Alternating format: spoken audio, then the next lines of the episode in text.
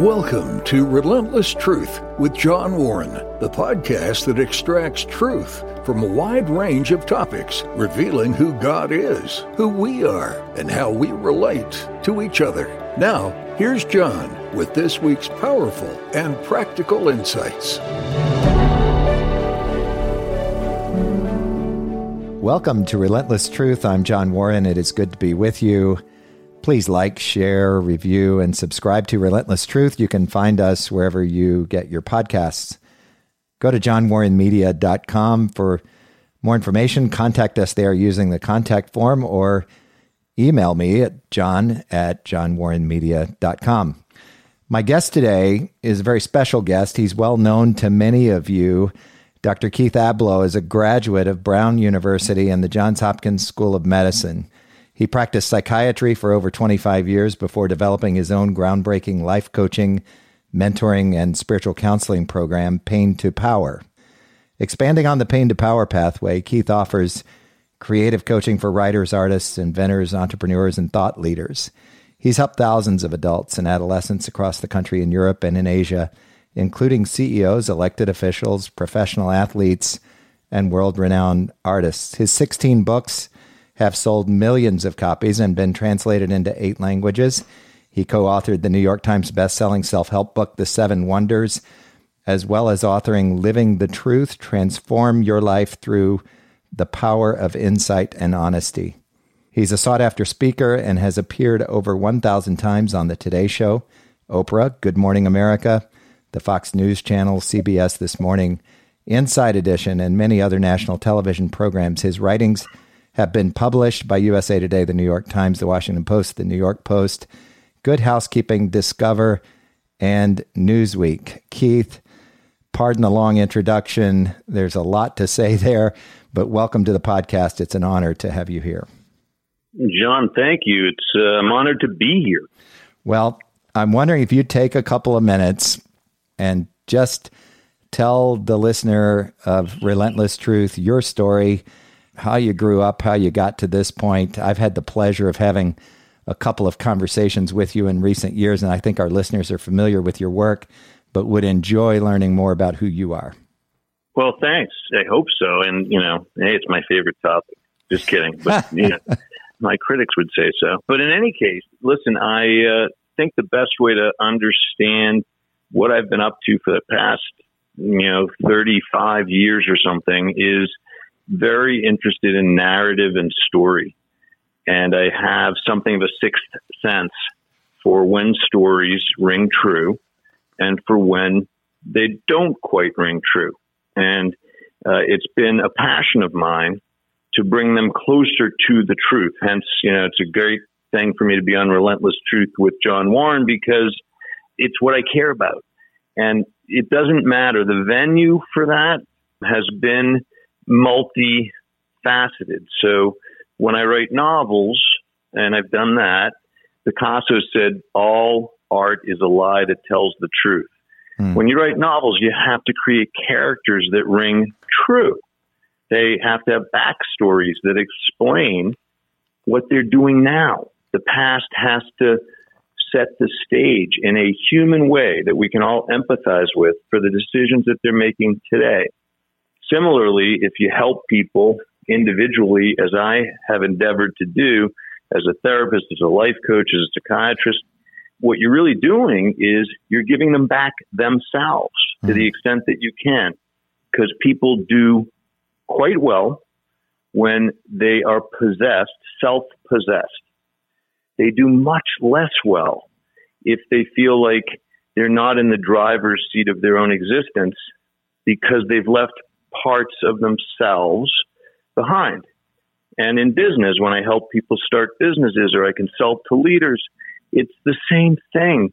It's listen, you've got this narrative going about this company you want to start or this effort that you're making politically, but I don't feel like the storyline is cohesive and feels solid and true. There are some outlying facts that aren't consistent mm. with what you're, I think, attempting to say. When you get it right, though, as a person, you find you make fast friends.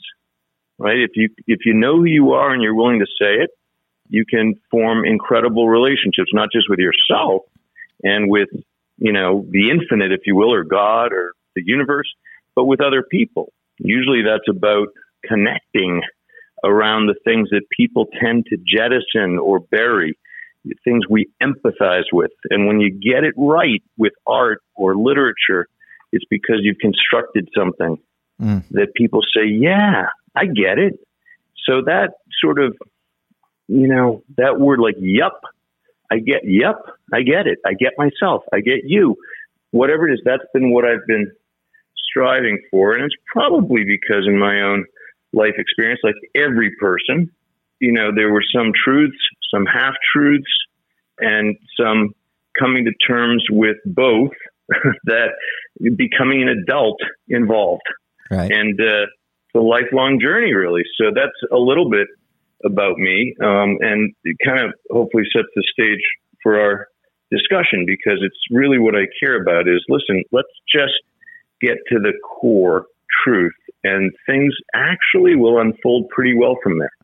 You know, one part of your story that I don't know is uh, how did you, you you've had a lot of media appearances, and and I'm wondering how did you go from you know the the psychiatry practice to being this guy the media relies on for a lot of input? And I'll I'll just blurt out the fact that you come across just the way you described yourself, uh, your aspiration just a moment ago, because I find myself, this conversation is just a personal treat for me because I've appreciated the, those media appearances because I find myself thinking, I wonder if he's going to respond to this. And then in the next breath, you say it. Um, no, and, that's kind. And, Thank you, buddy. And I, I'm sure they, they, the producers or whoever it is who figured out one day, hey, Keith Ablow is good at this I'm sure they appreciate that too, or you wouldn't get all these opportunities. But how did how did you go from got my head down working with patients and clients to uh, the media noticing you? Well, you know, I think it started. I've always had one foot in something related to medicine and healthcare, and one foot in writing. And so, even back in med school, I started writing a column for the Washington Post about my experiences going through Johns Hopkins. Mm. Some of them were you know, uh, wonderful. Some were lacking. Um, I, I, didn't think that we were really uh, being trained in in things uh, more human. I thought we were kind of being trained to suppress our humanity mm. in service to anatomy, for instance. And so I did some writing about that and writing about some folks that I met in the ER and elsewhere with disguising who they were, changing a few characteristics. So from there, as I was doing my work as a psychiatry resident, I continued to offer some insights to the media. Uh, I started getting invited on to talk shows, other people's talk shows. Uh, and, you know, I'd lend what I could uh, to the discussion. I, I, started writing books about psychiatry. And so mm-hmm. th- I was able to provide some expertise. I think the reason that they had me back is that I wasn't comfortable on the surface of things. And so I didn't take a traditional path, and I don't take a traditional path with either clients or with interviews or being interviewed. I really try to say while doing them, wait a sec, what's this feeling I have inside about this this guest or this topic Mm-hmm. Uh, and I try to be really truthful. So even, you know, when I was on Fox News as a contributor, I was there 10 years or whatever. And I remember since Fox is a conservative network, they were very excited when John Edwards had a baby with his videographer outside of marriage. Mm-hmm. And they figured we're going to crucify this guy. Let's have Ablow on and he'll say what this does to a marriage and how his character must be so dark. And what I said was, you know, I think I'm going to have to meet the little girl when she's, say, 40. Because if she's preparing to run for president uh, and is elected the first female president, this love child of John Edwards, I'm going to feel really stupid if I completely decimate him in this segment. They're like, what? I said, look, he's a human being. I don't understand. for some reason, he gave away his presidential ambition. He sacrificed it. He blew up his marriage in order to have this relationship. I don't, I can't judge it. I don't know, but there was a lot of energy in it. Mm. And I, I'd say the jury's out. And so I try to just be honest. And um, from there, by the way, I had an experience where I had written some scripts and I'd sold one, a drama series, a pilot. And that didn't go beyond the pilot. So I went back out to Los Angeles with my agent and he said, we were at lunch. He said, you know, we're right across from Warner Brothers. Why don't we walk in and ask them, you know, whether you'd be good for a talk show? I said, oh, come on, Greg. I've just spent a year on a script that just became a pilot and nothing more. I don't want to embarrass myself walking in like a lunatic saying, I think I should have a talk show. So, you know, we finished a second cup of coffee. He looked at his watch. He said, you know, we still got 40 minutes to kill. How about if we walk over there? So he said, oh, um, gee, okay, fine, let's do it. Anyhow, we ended up signing a contract for the talk show that I ended up doing uh, for Warner Brothers.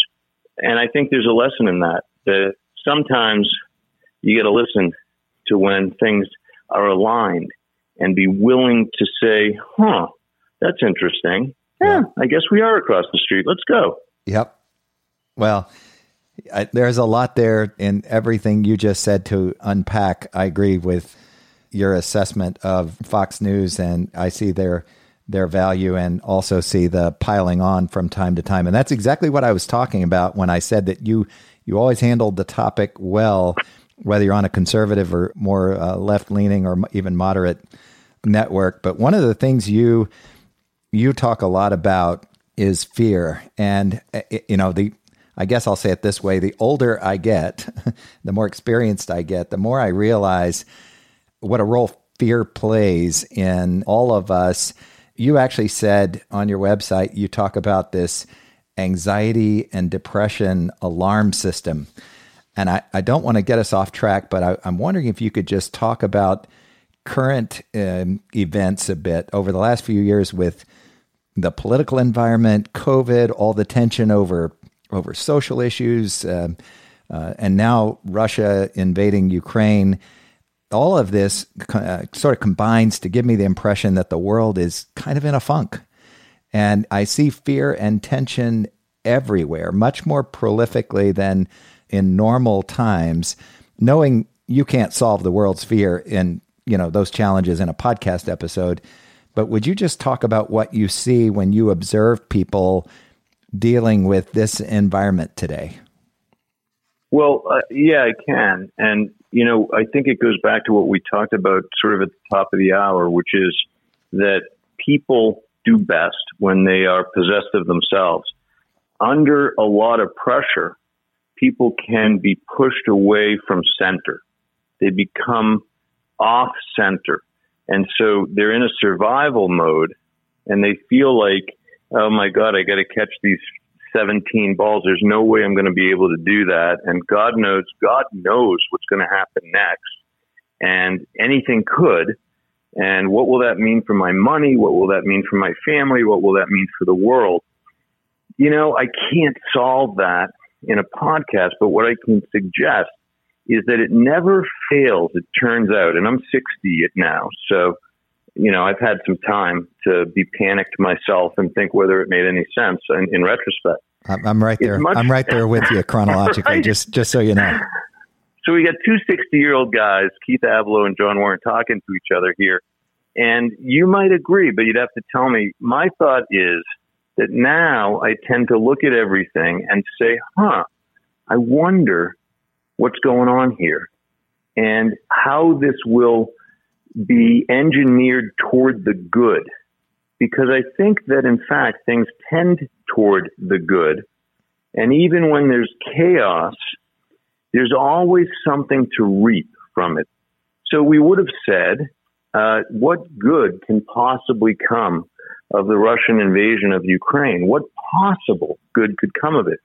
And I think any one of us would say we'd be tempted to write that chapter out of history books have it never happen.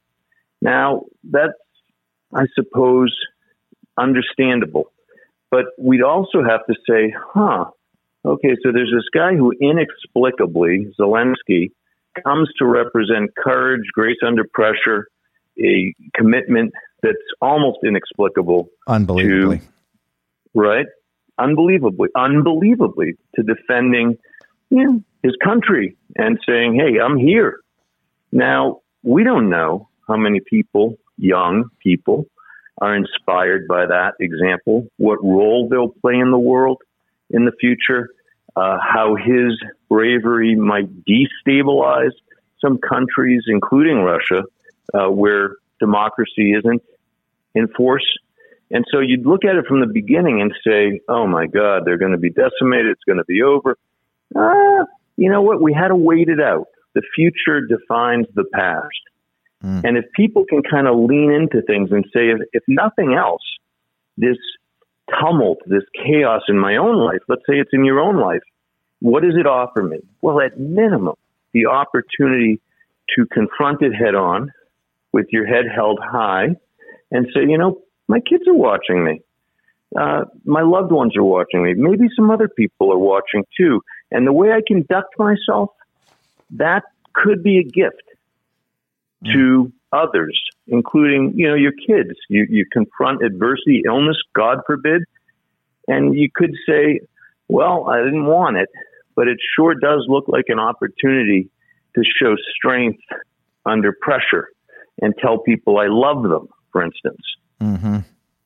Yeah, that's such good perspective. I'm, I'm wondering, I'm struck by this wisdom and discernment that you just talked about. You and you did so in the context of aging uh, or your age, and I think those life experiences are so valuable. My work is, as you know, kind of half financial and economics related, and about half focused on theology and philosophy.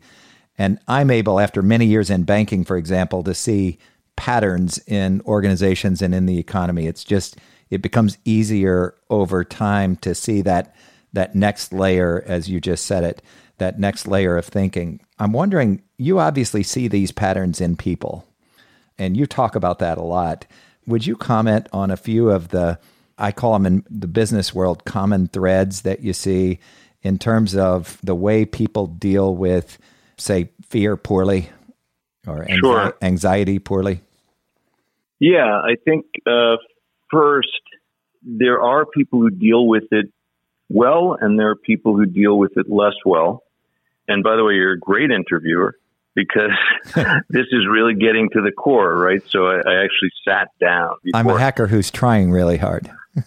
no, you, yeah, well, you, you make it look easy, but the truth is that people do take stress and trauma uh, and no one can be criticized for, of course, for taking it hard because people are people, people are human.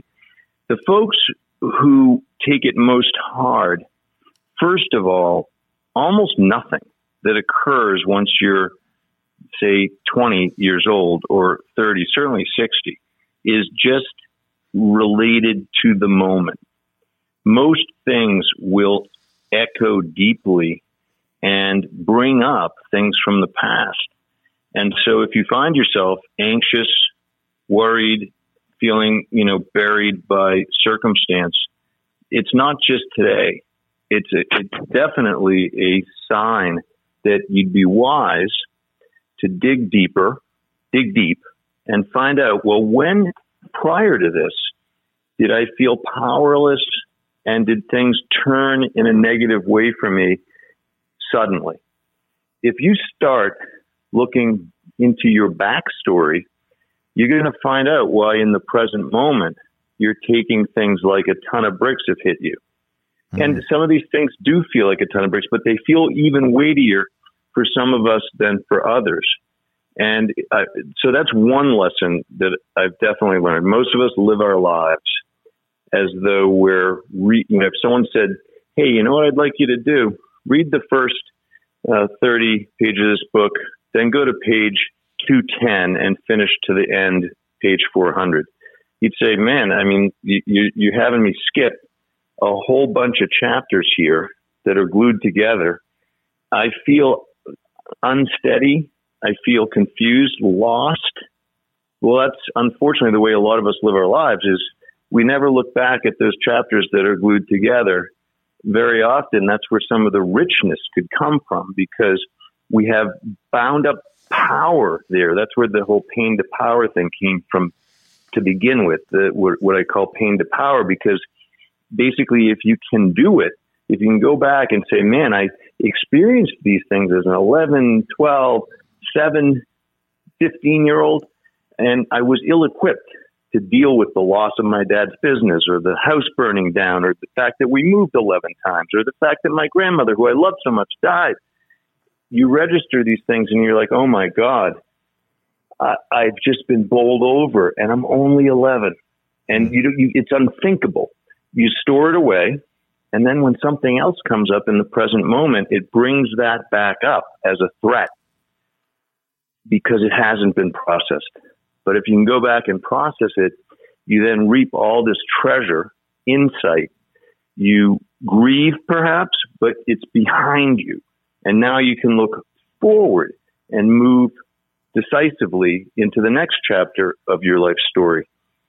You know, I'd say the other folks, you know, there are many people who have, who feel unstable in the face of uncertainty also because so many of us struggle with anxiety and depression chronically. It's epidemic. Mm-hmm. And so, you know, you add on a couple bricks and people feel like, well, that, that's the, you know, straw that breaks the camel's back because people are already running on empty and you tell them, hey, you know, X percent more of your income is going to go to gasoline and food and inflation's rising. And anyhow, they're not sure if there's a new variant of the virus and people say, I, I, I feel dizzy. I feel like I'm going to faint from the, the number of variables I can't control. No, the only thing you can control is you mm. and your response to circumstances. You know, I used to have a, a line that I would summon to mind when something would go wrong, you know, that at another time in my life would have you know, had me taking uh, time on the couch and, you know, trying to nap through it, right? But uh, not anymore because now if someone says, well, you know, this deal's not happening or this project has stopped or, man, you, you've really angered someone uh, or uh, we got to follow up on this test, this medical test. Anything like that, I, I tend to summon this line that I generated when I was younger and my kids were younger, which was I would I would say it in my mind, not out loud. I would say, ah, yeah, but you're not a pediatrician. Mm. By which I meant, look, I know what would have me not thinking one second about this deal or this friendship gone awry or anything like that, or all these other things are laying me low. It's the call from the pediatrician, God forbid, right? that your kid's battling something terrible. Yep. And then nothing matters. It's like, ah, nothing matters. So, in a sense, it's like everybody's doing better than they think because we are so afraid to imagine terrible, terrible tragedy. We don't want to think about our own deaths. We don't want to think about the deaths of loved ones. And so we can take things harder than we really need to because the truth is give it a month give it three months give it six months you'll look back and you'll say i can't believe i went through that but i did mm. you know i, I draw strength from uh, it's really interesting because almost to the day it's 18 years ago i woke up from a colonoscopy at age in my early 40s to hear that i had uh, stage 3 colon cancer so everything you're saying is resonating with me. I, I had never really experienced anxiety before. I mean, I had experienced sort of passing anxiety like like most people do, but never this level where I think it was three days I didn't sleep. And mm. not only did I not sleep, I, I paced around the house and I had never really contemplated as much theology as I knew and as much uh, mm. wisdom as I thought I had. I, I hadn't really appropriated it. I hadn't really uh, thought about it in, in that context. So every word you just said resonates with me. I'm, and I know these are processes that we're talking about, and you can't, you know, just get a person in, in a five minute comment to uh, deal appropriately with negative issues in our past. But that seems to me among my friends, among my students, among uh, their parents, and, and folks I know even associated who will respond to a podcast episode to give me a little bit of encouragement. I, I think a common theme among us fallen people on this earth is dealing with negative issues, negative issues from our past. Can you talk just just a couple more minutes about that? Is that is it true that most people struggle with that? And when you say process it, uh, does that mean I'm kind of tying together some themes that I hear from you? Does that mean be honest about it? It actually happened and kind of come to grips with it, or could could you just give that a little more color? Sure, and then you know maybe you'll tell me what you were thinking about as you were pacing. Oh my goodness! I, I, it was not coherent thought. It was regrets. My daughter was five years old, our only child daughter. Am I going to see her graduate? Am I gonna? Am I going to? Get to walk her down the aisle someday. I planned to be around for a long time and I hadn't received the pathology from, I hadn't even had surgery yet, so I hadn't received the pathology, so I didn't know what my prognosis was. Am I going to die in two weeks, uh, a year, or live a normal life? And so it was kind of all of that. Totally. I, I totally, I mean, overwhelming, right? Oh, like, like, like I can't even convey with words. Yep. Yeah, and so uh, there's a connection actually between that and what we're talking about in terms of yes, I think it's everybody, not just most people, but everybody needs to go through a process where they reclaim parts of themselves they've left behind. What are those parts? It's not the trophies you got. It's not uh, the celebrations. It's not all the fun times on vacation generally what people need to reclaim are the tough times and all of the worry, angst, sadness, and anxiety that went along with them that got buried and did not get thought through. No one commiserated fully with the experience. And therefore, the things we bury, they don't stay underground comfortably they multiply underground. Mm. They become more powerful, kind of like if you had a boiling pot with a lid on it. If you experienced the loss, I'm just going to pick something almost trivial, but you know, it's not trivial. You know, the loss of your dad's business and a change in your circumstances when you were eight and you saw the worry in your parents' face and you know that you moved and you had to leave a neighborhood because you didn't have the dough to stay. Well, you know, it might be, believe it or not, that 30 years later, when you're introduced to a wonderful partner that you might start a wonderful business with, you stop short, you panic. And why are you panicking at the dawn of something potentially great? Well, because in your history, it wasn't great for your dad. You know, someone stole from him. It resulted in all kinds of financial calamity for your family, and you're unconsciously thinking, you know what, uh, business equals bankruptcy. And I can tell you, it might be an hour or two hours, not a month, two, or five years for a talented therapist, life coach, psychiatrist to dig deeply and say, well, wait a sec, you just told me how your dad lost his business. Whoa, how did that play out for you? What happened? Mm. Well, this happened, that happened, and well, and how do you figure this will end for you if you go forward with the business? So it all ends up the things that we try to turn our back on end up in front of us, anxiety wise. And mm. you know, you've spoke, and, and so it's everybody, by the way, and and it's more than just our life experiences because we're human and mortal and vulnerable, and so what don't we want to think about? Things like, yeah, I am mortal, aren't I? And I could get to go to the doctor and get a bad set of labs or a bad, you know, diagnostic exam. Anytime, by the way.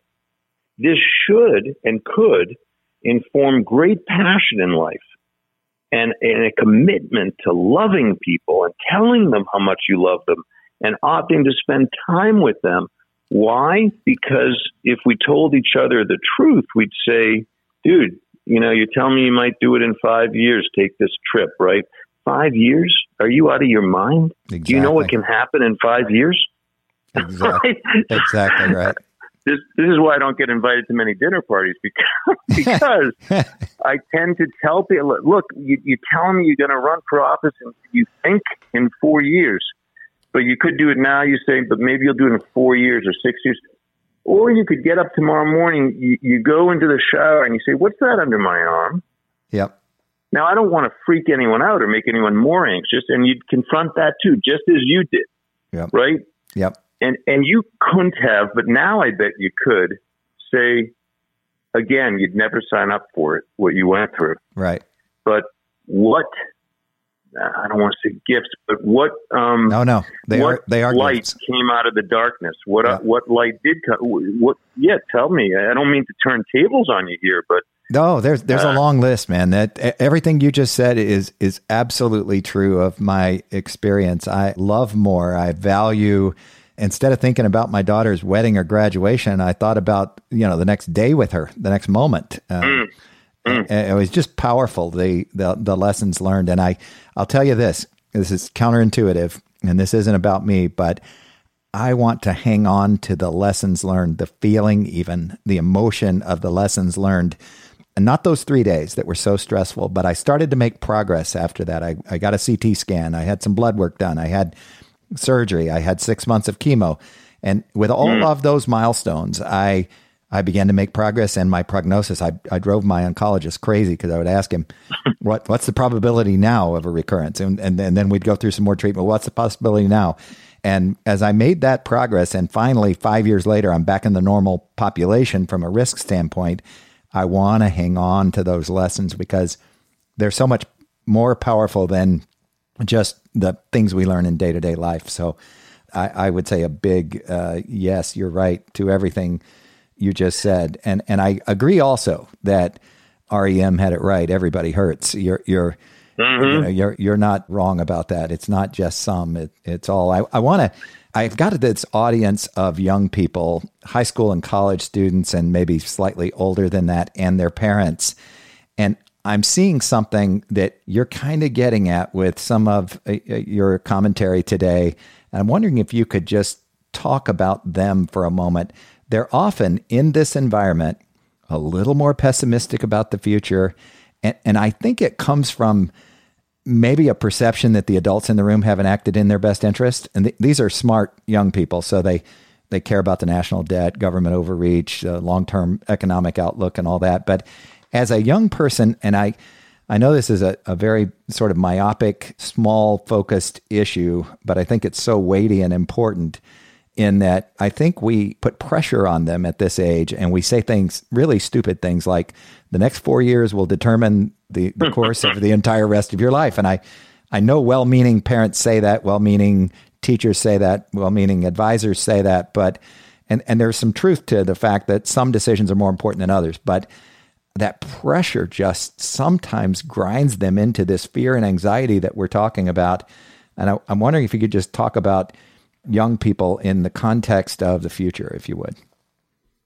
Well, thanks. That's uh, it's a nice opportunity to do that, and really, it's not that the next four any the next any four years will define your entire future. First of all, so that you know, you, it's anxiety. That's when right. parents say that, they're expressing their own anxiety.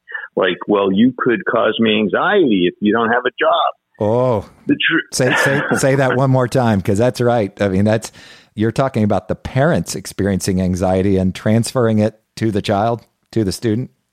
Absolutely. And, you know, again, I, I wish people would let the jury stay out longer, right? Because you cannot fathom, discern, uh, diagnose what's going on without taking a breath. I mean, how many people would have told Vincent van Gogh, dude, wrap it up? Lots of them. You haven't sold a canvas. Yep. Get a job, like get a real job, right? you know, sell so- cars. So true.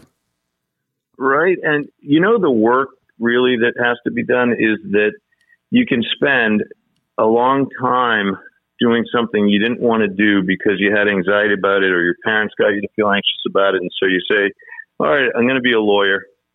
I didn't pick that for any particular reason, although there are a lot of unhappy lawyers. yeah, um, I have a few, right? few friends who would agree with you. Yeah, and and so you can do that, and you you might even be quote unquote successful at it. But as my psychiatrist told me when I was in therapy, uh, and I was talking about participating in a project that um, I thought might be lucrative, um, but I really didn't care about it.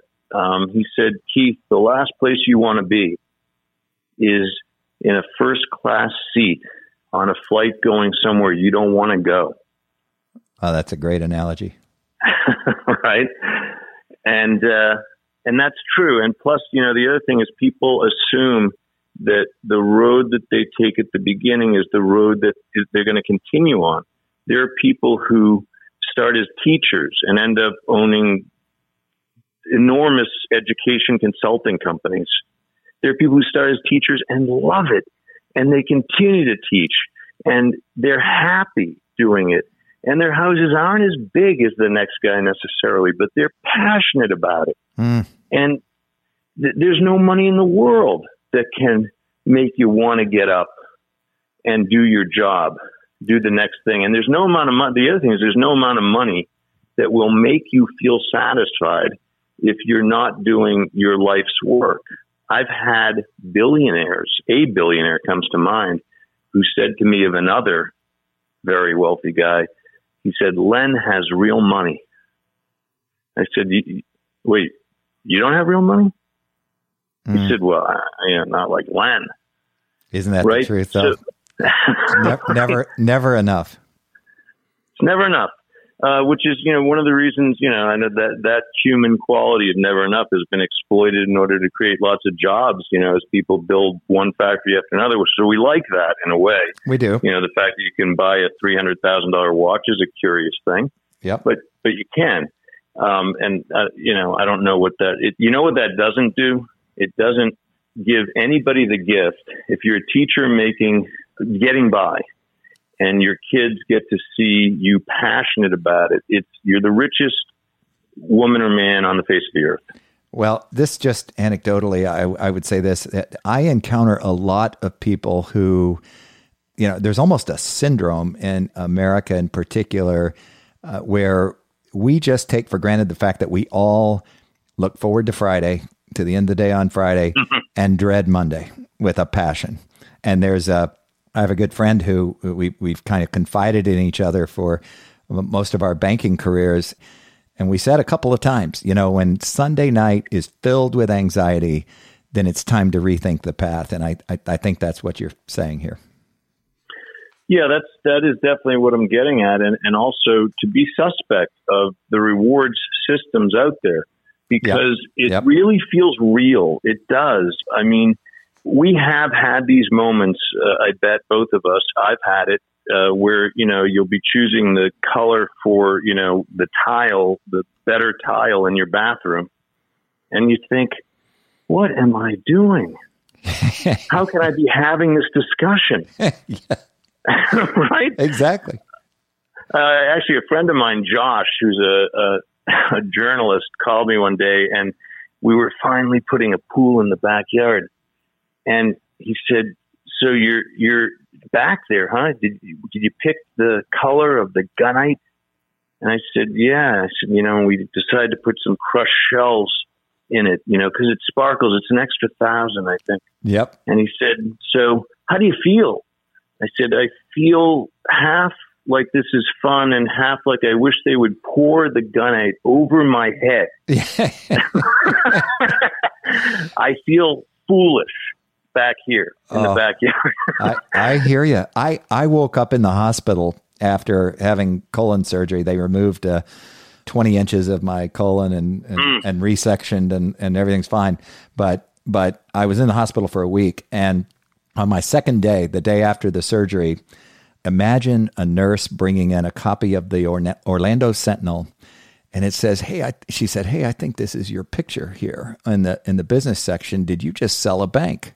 And are you mm. are you president of this bank?" And I thought about the financial implications of that sale for my family and that, you know, rewarding and and all of that. There's a there's a good feeling there, but I thought we would have a party that day and celebrate it incessantly. And what I what I realized, you know, with that perspective that cancer gave me is, yeah, it's it's nice, it's an accomplishment, but it's not nearly as fulfilling as I dreamed it would be. My being kind to that nurse, my being warm with my family, my focusing on doing good and and you know giving other people hope is more important than that event. And and we sold a couple of others down the road, and that experience did give me some perspective there. So I think you're you're and absolutely I, right.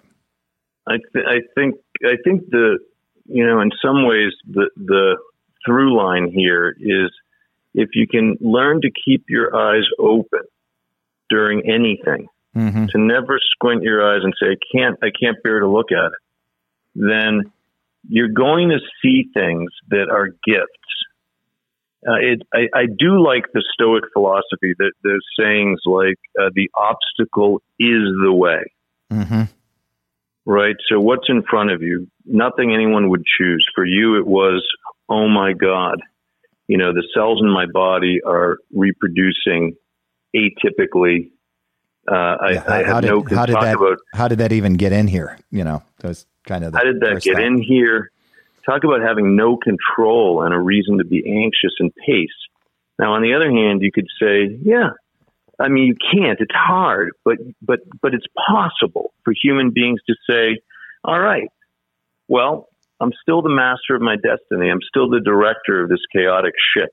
I'm going to put my ducks in a row. I'm going to arrange my care, make sure that I you know access those things that are possible to access because I want to survive and I love people. I'm going to tell people I love them. I'm going to learn more about this. I'm going to keep my eyes very open for anything that might unfold to the good mm, during right. this bad period. And I'm going to do that in the, again, the way the Stoics said, uh, um, love your fate, that you don't just tolerate your fate. If you can ever get here, by the way, for any of the young people who are listening, if you can ever get to the point where you say, I'm not just tolerating my fate. I'm not just afraid. I'm certainly not running away from it. I'm actually embracing it. Mm. If you were like five guys looking across the battlefield at 150 better armed people, you're not going to run. You're not going to cry and commiserate. What you're going to do is pump your fists in the air and say, at minimum, we're going to be heroes today because of the courage we show. If we win, it's for the history books. Mm.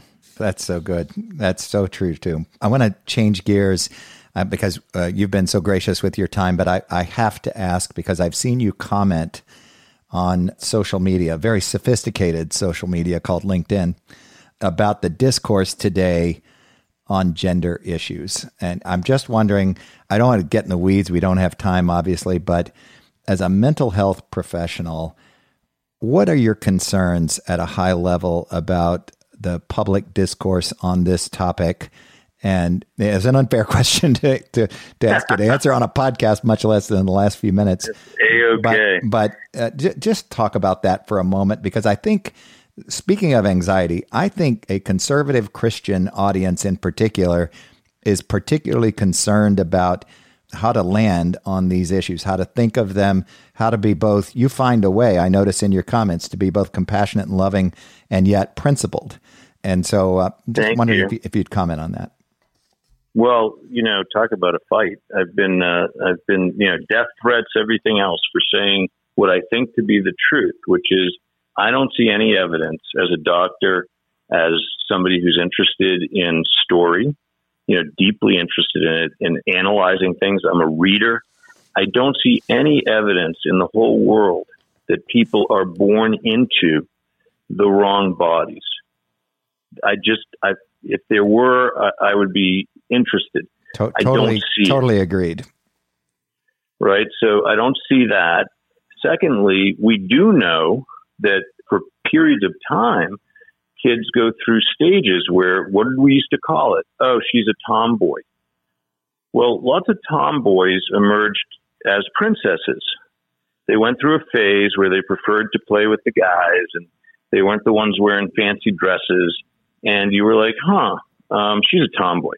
Right now, those kids right now are at risk for some misguided teacher or pediatrician to say, you know, have you ever thought that maybe you're a boy? Yep. Well, listen, if you say that to an 11 year old tomboy who's looking at puberty and anxious about it and has all kinds of unfinished business in terms of like coming into her own, you can misdirect her and cause her incredible angst. And if you give her a lot of attention, or if, God forbid, she has a, a degree of Asperger's, so she's not comfortable with feelings to begin with, you can give somebody a quest that is so misguided. Well, I am a boy, and now I've got a reason for being. It's to become a boy. And there's so much support here for me. And it seems to be that even my teachers are confronting my parents. I wish I could confront my parents, but look at them. They're really backing my parents against the wall. And, and now I've got doctors that I've got to go see. And uh, it's absolutely so irresponsible. And I think it's one of the biggest issues of our time because, frankly, we'd like to say all of us feel proud of our country, proud of our doctors, proud of science and the truth and religion. But, you know, the truth is they must be pointing fingers at us over like in the Taliban and saying, mm. do you mm. know what? They bring their 10 and 11 year olds sometimes to hospitals and they inject them with opposite sex hormones to stop puberty. And then they prepare them for surgery to do a double mastectomy. Yep. What? Like, what kind of country is that? Exactly. Yeah. I mean, so, not, you know. not to mention all of, uh, you know, you've said the word truth uh, 15 times or so in this conversation. And we do have a philosophical bent now to say something like uh, objective truth is, is more of a social construct, uh, doesn't exist. And, and so the truth becomes my truth and your hmm. truth and so on. And I think that's connected well, to this, this dysphoria that you're talking about. I was once called, and my, my son who played hockey for a local high school, you know, they once had a, a compulsory gathering, the entire student body. They brought in a woman who was now a man right? And that person said to the entire student body, Hey, close your eyes. And I want you to think about what gender you really are, not the body you were born into. What? Mm. And I had to go into the school because the headmaster called me in. He said, Hey, your son, he uh, rolled his eyes and he didn't close his eyes. He rolled his eyes when, when he was told that. And he kind of threw up his hands like, What? That was rude, he said. Mm. I said, "Well, do you have? Where's the binder that you have? By the way, you it took me an hour to get here. You probably put together a binder." He said, "I'm sorry, what?" I said, "The big black binder." He said, I, "I don't understand." I said, "Well, you must have a binder with all the studies, the science about how adolescent or teenage boys respond when you suggest they might want to be castrated." and he said, "Well, why do you put it that way?" I said, I'm being, what, what, it, why do it, put? Because it's, it's true. because it's the truth. So he said, and actually, believe it or not, he said, it seems to me, Dr. Ablow, that if we sent your son home and he sincerely said, Dad, I want to be female, you'd be upset. I said, I'd rather you send him home with Hodgkin's lymphoma okay, we could fight that together. Mm. We would be likely to win, but you'd be consigning us to hell for no good reason. And I know you don't believe me, but in the end, the science will show that this was all a misadventure. And it was one way that ultra liberal, misguided philosophies were cleaving people from themselves. Mm. Get high, wonder what gender you are, don't go to work. We'll send you a check. Just don't vie for any power and we're good with you. That's the message young people are getting and they shouldn't buy it no matter what. Yeah, you're you're preaching now to the choir, and I, am thankful that you take a, a, stand for truth. That's that's exactly right. And at the same time, I would imagine you were kind and courteous to this guy who who was misguided uh, in his effort to try to lead the school Sure. And, you know, you can we can still salvage relationships when we disagree, but this issue, it seems to me, is clear. And I think you're absolutely right. And I can only imagine. I'll get some mail from, from, from this. I talked about critical race theory a few episodes ago, and I did it in a kind, loving way, but kind of talked about the weakness in the whole Black Lives Matter movement. So I've experienced just a little bit of that. You know, one of the one of the things uh, it is it is such an honor to have you here, and one of the things that occurs to me is with so much of life, this podcast takes me out of my comfort zone. It takes me out of my lane. And I've stayed in my lane most of my career. And it is students urging that kind of push me to do this. And so you've given me good personal advice here. And I know our, our listeners will benefit from uh, this conversation because I think we're all afraid of some things and even success and failure when we when we stretch outside of our comfort zone. So Thank you for being here. I'm, I'm wondering, I'm assuming that keithablow.com is the best way for listeners to find you and, and uh, communicate with you if they choose to. It is. Yeah, keithablow.com. And uh, again, you know, my job in this world is try to help people find themselves in whatever way they want to. And uh, so that's uh, that's how you find me. Well, uh, this, I feel this, very privileged to do that work. Wow, this this has been uh, on a scale of one to ten. This is a ten, uh, and I I, uh, I, I, really, you, buddy. I really appreciate it. Our our guest today has been Dr. Keith Ablow. I hope you've enjoyed his wisdom and discernment as much as I have. Please go to johnwarrenmedia.com for more information about our work. And until next time. Thanks for listening to Relentless Truth with John Warren. Please consider sharing this podcast and subscribe to receive future episodes. Connect with John regarding your comments, questions, and show ideas through johnwarrenmedia.com or at John Warren Media on Facebook, Twitter, or Instagram. That's all for this episode. Join us next week for another edition of Relentless Truth with John Warren.